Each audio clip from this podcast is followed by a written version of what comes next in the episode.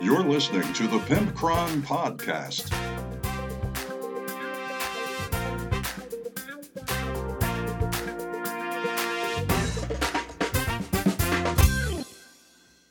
Well, hello, kids. It's episode 214 of the Pimpcron Warhammer podcast. And all the children cheered. I don't know. Just wanted to say it different today. Oh well. So it's 214 of the Pimpcron Warhammer podcast, and we are brought to you today by GameMat.eu for pre-painted terrain, STL files, neoprene mats, all that good stuff. Event 10 is 10% off your order there, and panhandle3d.com for 3D printed terrain, and that's podcast 10 at that place. Cool. So, we also have some beautiful, sexy, good smelling Patreon patrons that I would like to thank for making this show possible. Love you, boo.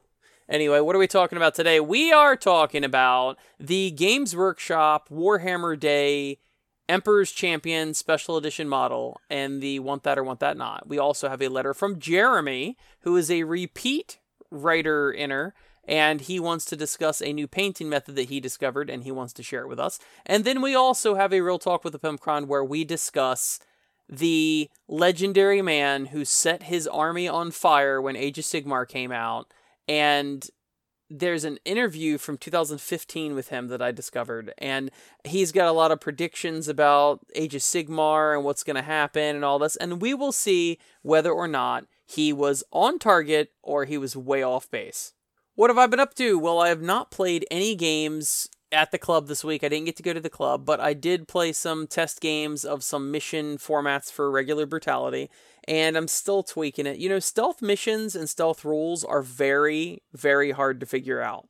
I think I'm starting to get it though. I had to actually sit down with my son and explain the issues, and a lot of times me explaining my problems to somebody, uh, the I the process of putting it into words helps me organize my thoughts and that's why my wife all the time has to listen to my game design issues where I'm like, "Ah, this just doesn't make sense. See, I'm doing this, and the reason why I'm doing this is because if you do this, then you do that, and then blah blah blah, and you know." So that really does help, and I think I did make a breakthrough with that. So it's something I've been struggling with for a couple weeks now, trying to figure out how to accurately depict a stealth mission because clearly both players know exactly where the models are, right?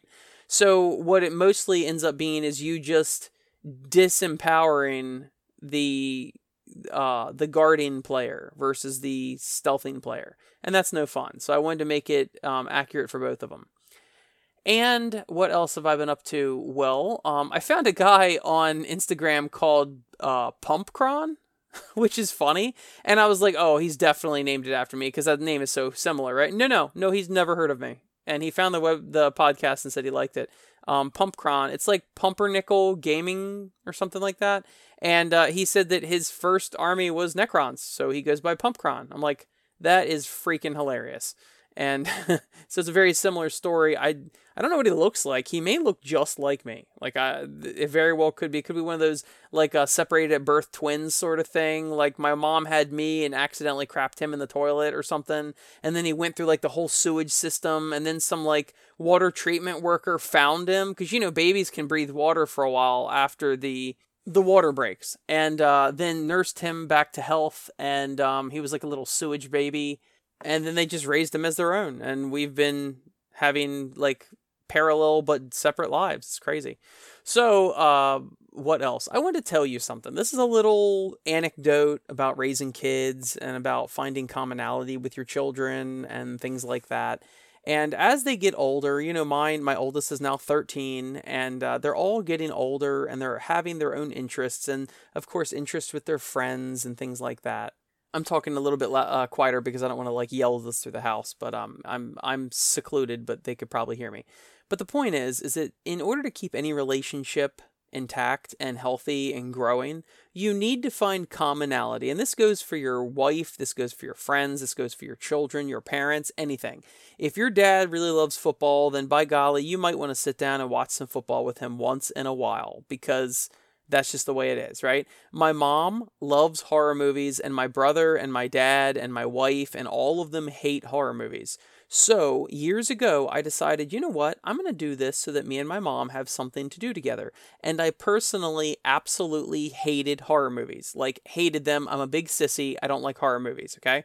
And my mom likes the slasher f- flicks. So, the ones with all the gore and the slit throats and all that. And I absolutely hated it. And what's funny is, is after like more than a decade of doing this with her, especially around Halloween, we'll like once a week we'll go over and I'll go over and watch a horror movie with her.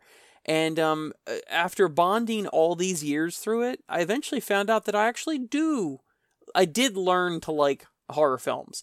And if for no other reason, I still don't like the gore and all that, but if for no other reason, I like to look at it for the story beats and how they um a lot of it is trickery and cheating because they've got things that writers don't have on the page like sound and visuals and and things like that. You know they can just tell you to feel suspenseful by playing that high sh- high shrill uh high pitched violin in the background you know when someone's on on edge. They can cheat and stuff like that but um, as far as actually um, observing how they write the story and how they build tension and break it and all that um, I can learn a lot, and it's very interesting now to to watch these movies. And like I said, over time, I've actually learned to like these horror movies. But I never ever would have done that if it weren't for my mom really liking them and no one else doing it. So my goal was to just have something in common with her because that's really her only hobby. Like she's she likes horror movies and that's basically her hobby. So, in order for me to spend time with her and bond with her as I got older and had kids and all that, I just watch horror movies with her and then we can talk about it and say which ones we love or we hate or whatever. And we've been bonding.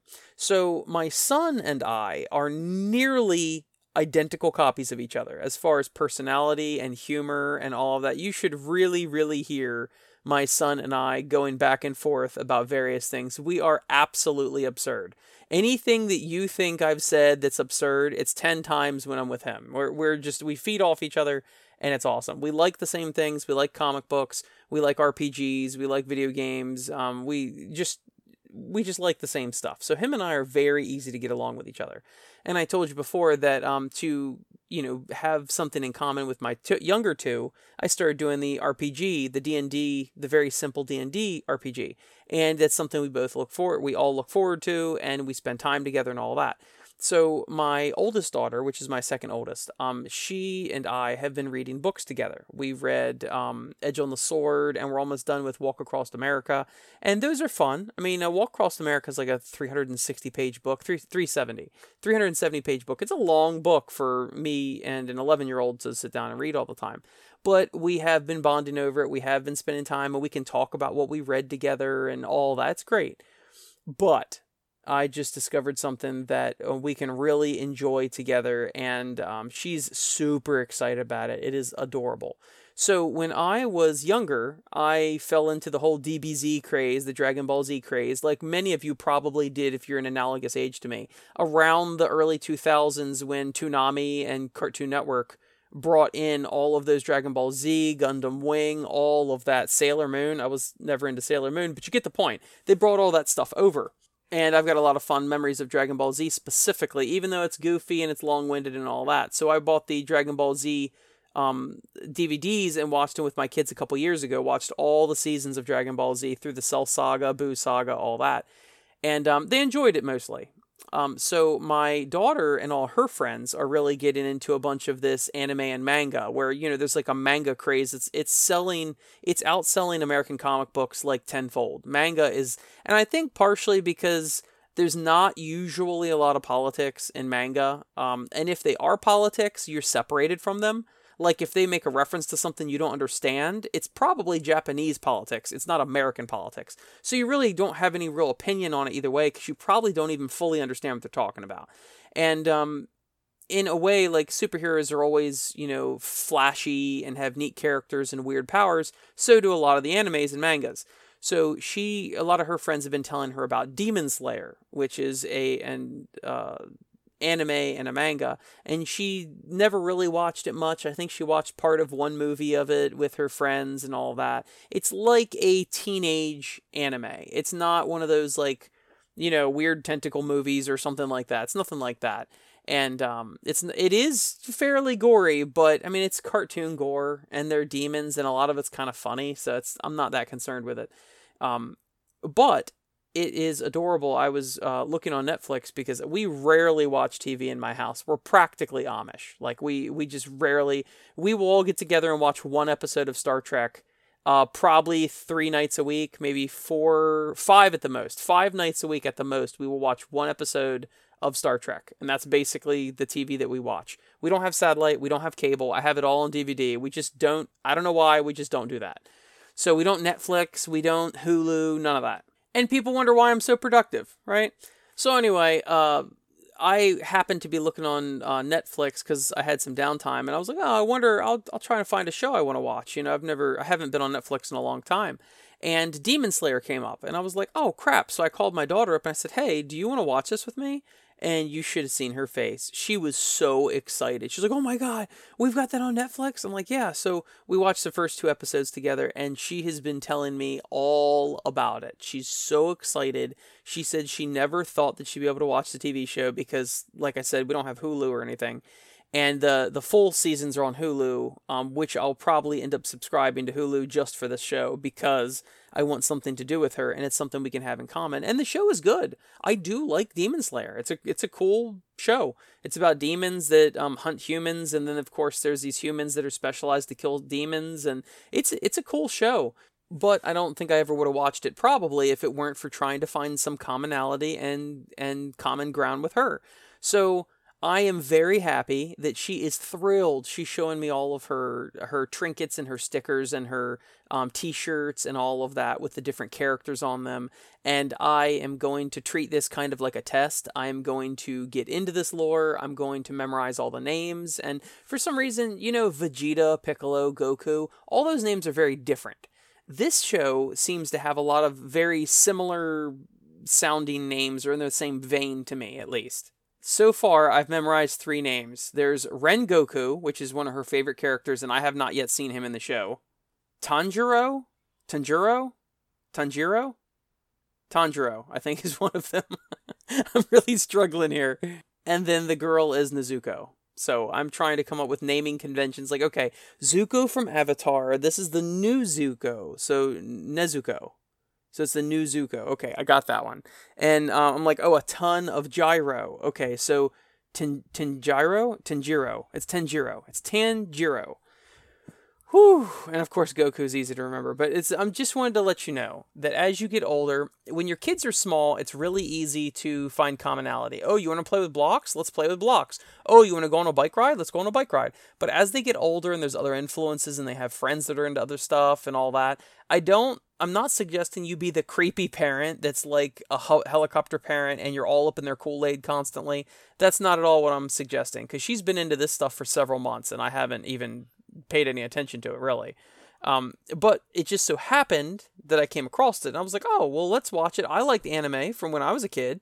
And, um, you know, I like One Piece and, you know, some other stuff. So let's give this a shot. And it is a good show. But I just wanted to tell you that she is so excited that she's going to get to watch the show. And she's been talking my ear off all about the things that she knows, the spoilers in the in the plot, and she's telling me she's been bringing up pictures on her tablet of, "Oh, look, these are the demon killer squad." And and she can name every single one of them and it's it's it's pretty cute. And I'm glad that we have some common ground that we can enjoy together. So, just want to throw that out there as they get older make sure you find and like i said that happens with everybody friends spouse everybody find some commonality something you can talk about. How many friends do i have? Pretty much all of my friends are related to me through warhammer and we can talk about warhammer. Oh look at that that's common ground that's a commonality a common interest right? None of these guys i would probably be friends with or have ever met if it weren't for Warhammer. Now, I mean, sure, they're nice guys, and if I somehow came in contact with them, I could be friends with them. But what keeps bringing us back together is the Warhammer. That's the that's the the cement that holds us all together. So I just wanted to point that out to you. And uh, all right, let's get on to the next segment. I think I rambled on long enough. Let's open the Tesseract mailbox. This is the Tesseract mailbox, and today we have a letter at pimpcron at gmail.com from Jeremy. He writes, Kron, it's Jeremy. I wrote in once before a while back. How has life been? you know? It's pretty good, Jeremy. Let's continue. Anyway, wanted to write in and tell you guys how I discovered a way to quickly, and I mean quickly, paint a whole army. It's fantastic, and I thought you might be interested. I learned this with my Seraphon while I was messing around with paint schemes. Prime the model black, do a zenithal highlight of white spray paint or maybe wraithbone for a little softness. So what he means by that is a you know like the zenith of something is like directly above it, right? Like when you look up at the sky, the, directly above you is the zenith of the sky. So he's talking about holding spray paint the whole model black and then spray can it just from the top with a white so that it will the bottoms of things will not catch the white but the tops of things will. It's it's pretty interesting. And he writes uh so he says do a zenithal highlight of white spray paint or maybe wraithbone for a little softness. Contrast that bitch hard. I slathered them with blues, and the contrast paired with the zenithal highlight basically gave me a lightest blue, medium blue, darker blue, and blackish blue. It looks awesome. I know that may not work for all armies, but it works for the scalies. Then paint the weapon and bracelets a different color. I could see this being good for any army that is mostly one color. I haven't heard anybody talking about this method. Then I had another idea and it worked great too. I'm like a mad scientist with spray cans. Prime white, wash whole thing with Nuln Oil, let it dry, contrast. And he writes contrast in all capitals. It actually comes out softer than the other method, but gives food gives food shading. I think he meant good shading. Gives gives good shading. All right, back to work later, dude. Well, thank you for writing in, Jeremy. Um, that actually does sound interesting. I would be interested to see if you want to send me some pictures of your stuff. Um, I definitely could see that because if you've got a model that's all white and use the contrast, obviously the contrast pulls in all the resources, uh, recesses, and makes it darker. So it's a lighter color to a darker color. But if there was already black in all the recesses, I guess you could probably do something similar if you primed it black and dry brushed it white before contrast. I wonder that would probably be a similar effect. Um, but that is actually interesting. You know, a lot of times contrast gives you basically two tones, right? It gives you the light tone and the dark tone. Well, this, if I think the way he's explaining it is the top of, let's say, a head, right, would be the lightest color because it's white. And then as it goes around, you know around the face the front of the face it gets darker because that's not on the on the top anymore but it's still on the white. Then it hits all the black spots and gets darker from there. So i think that's a, a really interesting idea and thanks for sharing it with us. If anybody wants to try that let me know. Um, currently i'm not starting any new armies so that would be something you'd really have to do as an entire army not as a single model i think it would have probably a very particular look to it compared to just dry brushing or whatever. So if you want to send me uh, pictures, Jeremy, of your Seraphon, I'd love to see them. And uh, it's very cool. I love this hobby stuff that people occasionally write in with because uh, it's a lot of times it's a pretty unique idea. Similar to a couple years ago, I heard about using the Sharpie method for outlining things. That's pretty cool too. Anyway, uh, you can reach me at facebook.com slash pimpcron or pimpcron at gmail.com or Instagram at pimpcron without the P because they would not allow me to use the word pimp, which is kind of funny. And, and um, I think that's it. Let's go on to the next segment. Want that or want that not? On this episode's Want That or Want That Not, it is the Warhammer Day 2022 Bayard's Revenge. So it's $45, which honestly is like pretty run of the mill, although it may actually be a slightly better price. And the reason why is that this guy is, I don't know what he is, Emperor's Champion is what he is. And he is slaying an orc nob. And the pose is undeniably cool looking. Okay, so the orc is laying down like with his arms out. He's got a power claw and his head is back like he's in agony. And this Black Templar Emperor's uh, champion is shoving a sword in what appears to be his throat. It might be his chest, but uh, it looks like a pretty darn cool model. I love it, and I'm I'm happy it's actually grimdark. A lot of these characters, especially with like the red gobbo and stuff, sometimes they're a little cutesy, sometimes they're a little funny, this is pretty hardcore, and I like it. And the reason why I say it's not really a bad price is because A, it's a limited edition model, okay? B, it's actually a character model. It's not like, oh, nob number seven. Like a lot of times they do this BS with nobs or with um you know, generic space marines like a sergeant. And I'm like, bro, I'm not spending $45 for a sergeant, okay? But an Emperor's Champion is actually a character. And this is a pretty cool character. Certainly not everybody's going to have this character as their Emperor's children. And I mean, Emperor's children, Emperor's champion. And uh, there was some heresy just then.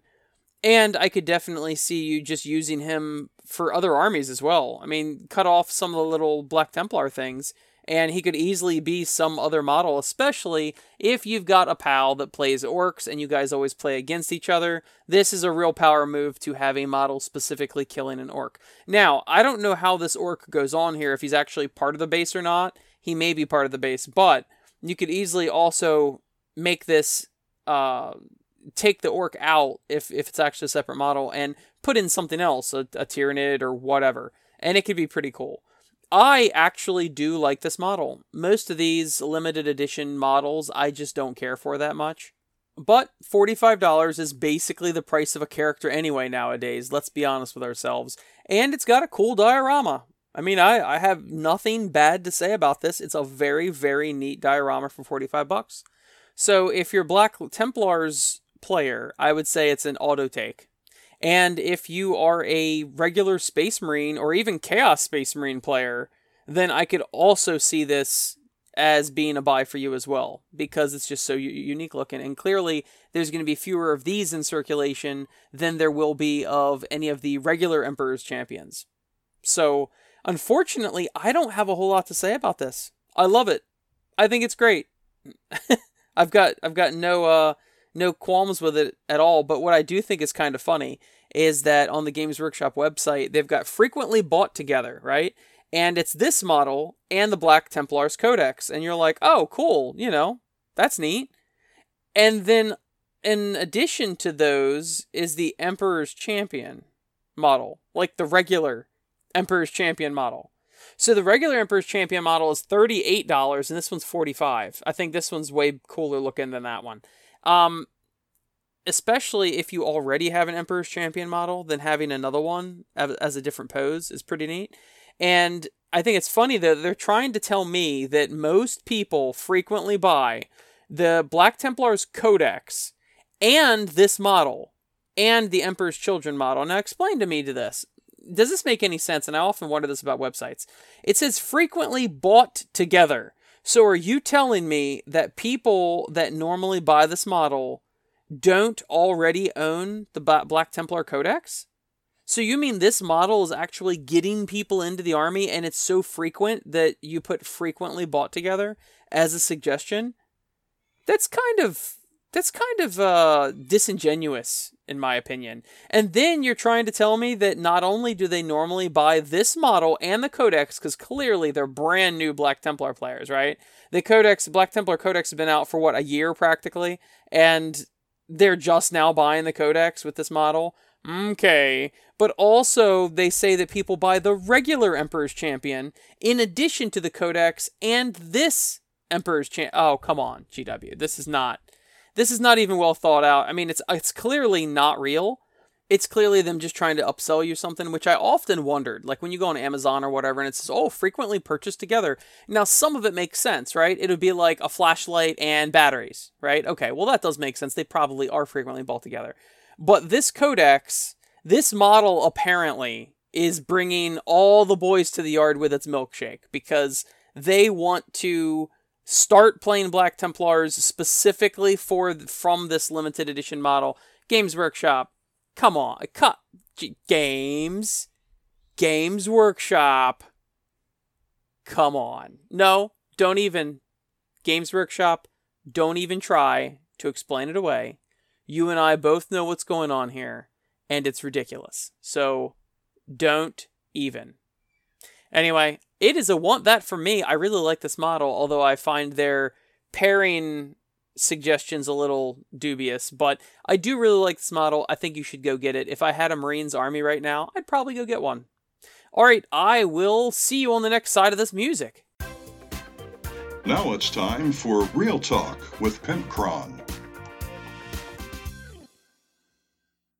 It's Real Talk with the Pimpcron, and we're discussing the man who set his Warhammer fantasy armies on fire when Age of Sigmar came out. If you don't recall that, it's a pretty funny rage quit. Uh, when right when Age of Sigmar was coming out, I don't know if it was announced or it had just come out, and the old world was finally dead.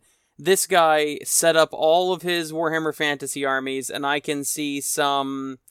Looks like it's basically Dark Elves. There might be some other armies there, but um, a lot of Dark Elves. He's got a ton of witches, a Khaine altar, a um, bunch of executioners. He's got a bunch of stuff, and he set it out in the yard and he lit it on fire and it's a, like a 15 minute rant about the death of Warhammer Fantasy. And of course, on one hand, I can totally feel this guy's pain, right? If he loved everything Warhammer Fantasy was about, and then Age of Sigmar is such like a 180 degree whiplash, I could definitely see where you'd be angry. And I think a lot of people thought that Age of Sigmar was going to be a flash in the pan, it was going to die out really quickly.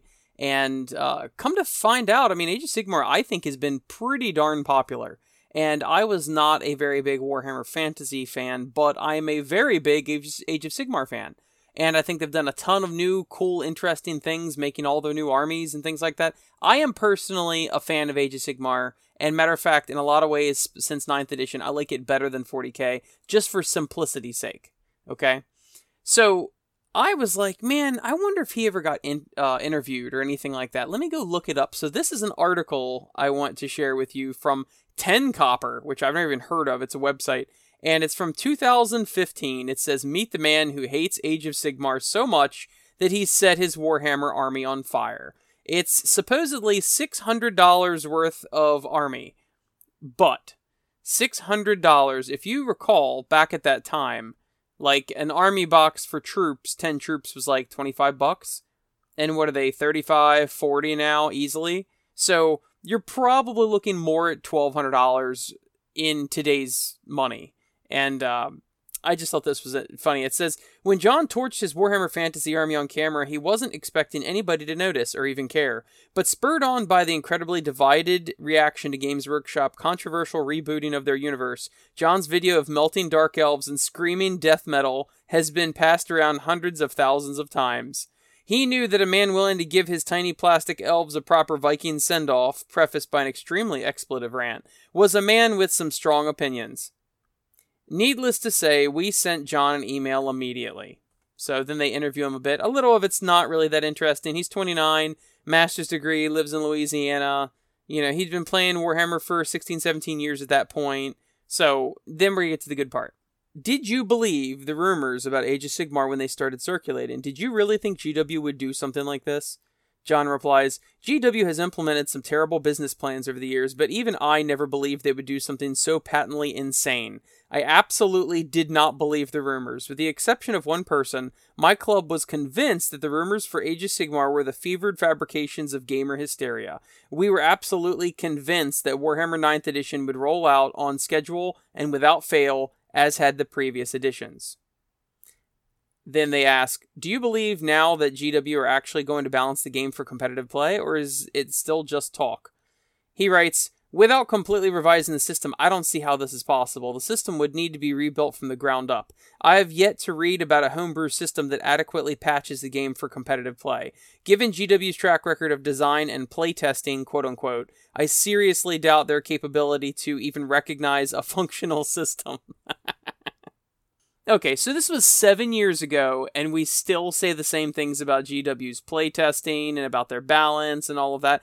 But it's interesting to think that John himself admits that Warhammer Fantasy Battles was in such a mess, such a jumbled up mess, that it was not good for competitive play. You couldn't go to tournaments and easily have things work out without it being rock, paper, scissors.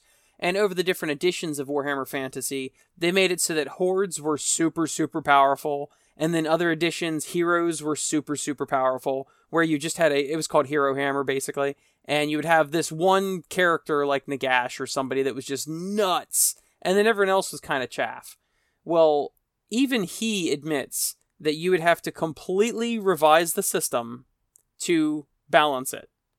And yet he was still angry when they completely revised the system and balanced it. Now I know that's not entirely a completely fair uh, a fair analysis of that because he's not just mad they redid the system. He's mad that they squatted some of the armies and you know they got rid of Tomb Kings and Bretonnians and just a bunch of stuff. So it's not entirely that's not entirely accurate and it's a little unfair to him. But you still get the point. It's funny that he basically admits that it needed to be completely reset and then was kind of angry when they did. Then they hit him with a little harder of a question. You compared continuing on with 8th edition fantasy to, quote, eating glass. Do you actually hate 8th edition WFB, or is it just that everything is tainted forever now by association? So, what they mean is after Age of Sigmar was released, could you continue to play 8th edition, right? And that's basically what the whole organization, uh, 9th Age, was, right? They decided they were going to make their own 9th edition and fix things and, and restat things and all that. So he could have he could have joined in on Kings of War. He could have joined in on 9th edition, any of that. He answers, I don't hate 8th edition WFB. In fact, I rather enjoyed it, although not as much as previous editions. The problem lies in the fact that I have no desire to play a game without support. Without some sort of official support, each community will begin to develop its own house rules and further fragment the system. Now, I believe John is 100% correct here. We already had Swedish, ETC, American Swedish, and so on. Further fragmentation will only continue to degrade a system already on its last legs. To me, a game without some kind of overarching agreement on how it should be played is not significantly different from playing with G.I. Joes or Army Men. You may as well make up the rules as you go along. Who's to stop you? As for the comparison to eating glass, the rant was intended to be hyperbolic, and he kind of devolves from there for a little while, so let's move on to the next question.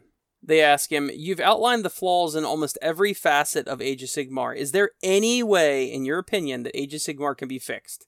John writes, The introduction of points would make it playable, although not palatable. Now, this is 100% true. John was actually correct in this because Age of Sigmar 1.0, many of you probably don't know if you're newer to the game, but it had no points. You were just supposed to take whatever you wanted to bring and talk it out with your opponent which once again I've discussed with game design, you need to have the competitives in mind for um, preventing exploits, and then you can crank it down for the narratives. Well, this is a GW just went complete off the rails and uh, just decided no points at all. John continues To make a good game would require a complete revision of the system, so much so that it would cease to be the same game. Even with a complete rules revision, it would then simply be another skirmish game in a sea of skirmish games. Now, he calls Age of Sigmar, another interesting thought is that he calls Age of Sigmar a skirmish game. It certainly is not in the scale of skirmish game, okay? But he's coming from Warhammer Fantasy Battles, which, if you're not familiar, used trays and turning arcs and flanking, and everything was very regimented and very precise and measured. So Age of Sigmar and 40k are, in a way, skirmish games because they're so loose. You don't necessarily need a formation, a block of six by two people. You know, it, they can be in blobs and different, um, different shapes. And then, in speaking to all the backlash he got, he said most people said he was wasting money or wasting plastic because he could just sell it and do something else with it. But what the interesting thing for me is, he says, and then there were the occasional lunatics and internet tough guys who messaged us with death threats or hoped that we would develop lung cancer from the fumes in some sort of karmic retribution. Sadly, I must report I wore a respirator and my expiration from fume inhalation seems a remote possibility and that he basically he concludes saying that he doesn't regret doing it. And then this is where it kind of gets juicy. They say any predictions for the future of Age of Sigmar or GW in general? I think Age of Sigmar will join the rubbish bin of gaming history alongside Battlefleet Gothic, Dreadfleet, Inquisitor, and other GW failures. I believe GW's star is waning. With the eminence of the internet and the the access to other games, he said some word I don't even know concomitant access to other games. No idea what that word even is. GW has lost their virtual monopoly. With too many credible alternatives, people have no reason to subject themselves to a predatory marking scheme. GW may not crash and burn, they may pull out of this dive, but they will cease to be the monolith they have been up to this point. So you let me know. What do you think? Do you think that Age of Sigmar is still destined for the rubbish bin of history? And has Games Workshop lost their monopoly on the wargaming industry? Hmm. Well, my thoughts on that are Age of Sigmar is probably far, far more popular and profitable than Warhammer Fantasy.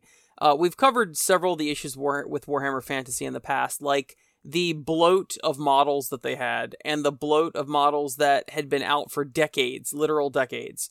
So they needed to, I mean, just the secondary market must have been a huge punch in the gut for GW because there, you could buy whole Warhammer Fantasy armies for pretty cheap instead of buying the new models from them, right? They make no money off of eBay or whatever. So that's number one. They had to start injecting new life and new sales into this thing, and nobody was buying anything. Uh, my Alan Merrett interview discussed that in the first time I interviewed him a couple years ago. And I think Age of Sigmar has been really popular and really successful. So I don't think that is at all in the rubbish heap of history or anything like that. Has Game Shop, Game Shop, Games Workshop lost their monopoly? Hmm. I definitely could say that with the advent of 3D printers, because I don't even mention that. This was seven years ago, and 3D printers were not nearly as ubiquitous as they are now. I think that Games Workshop may have lost a bit of the dirt under their foundation, so to speak, but I don't think that they have really lost their crown just yet. This might be a slightly different topic or weird topic for you guys, but I just thought it was interesting. I thought I would share it. I love those articles from the past that turn out pretty wrong in the future. And of course, nobody can ever predict the future, but I just thought it was funny. And I never did hear what happened to that guy. So I never heard why he did it. I mean, you kind of know why he did a little bit, but I wanted to know more of the story, and uh, he was just very angry. So it says that he moved on to Malifaux and Infinity and Warmachine, and he was much happier, and he said goodbye to Warhammer. Now, I would love to know if he ever did get back into Warhammer or not. That would be really interesting to know. And by golly, maybe he's playing Age of Sigmar now. Oh, gasp. Anyway, thank you for listening to the show, and hopefully this was interesting. Thank you to GameMat.eu for supporting the show, as well as Panhandle3D.com and our beautiful, beautiful, beautiful, sexyful, good smelling full Patreon patrons. I'll see you next week, folks.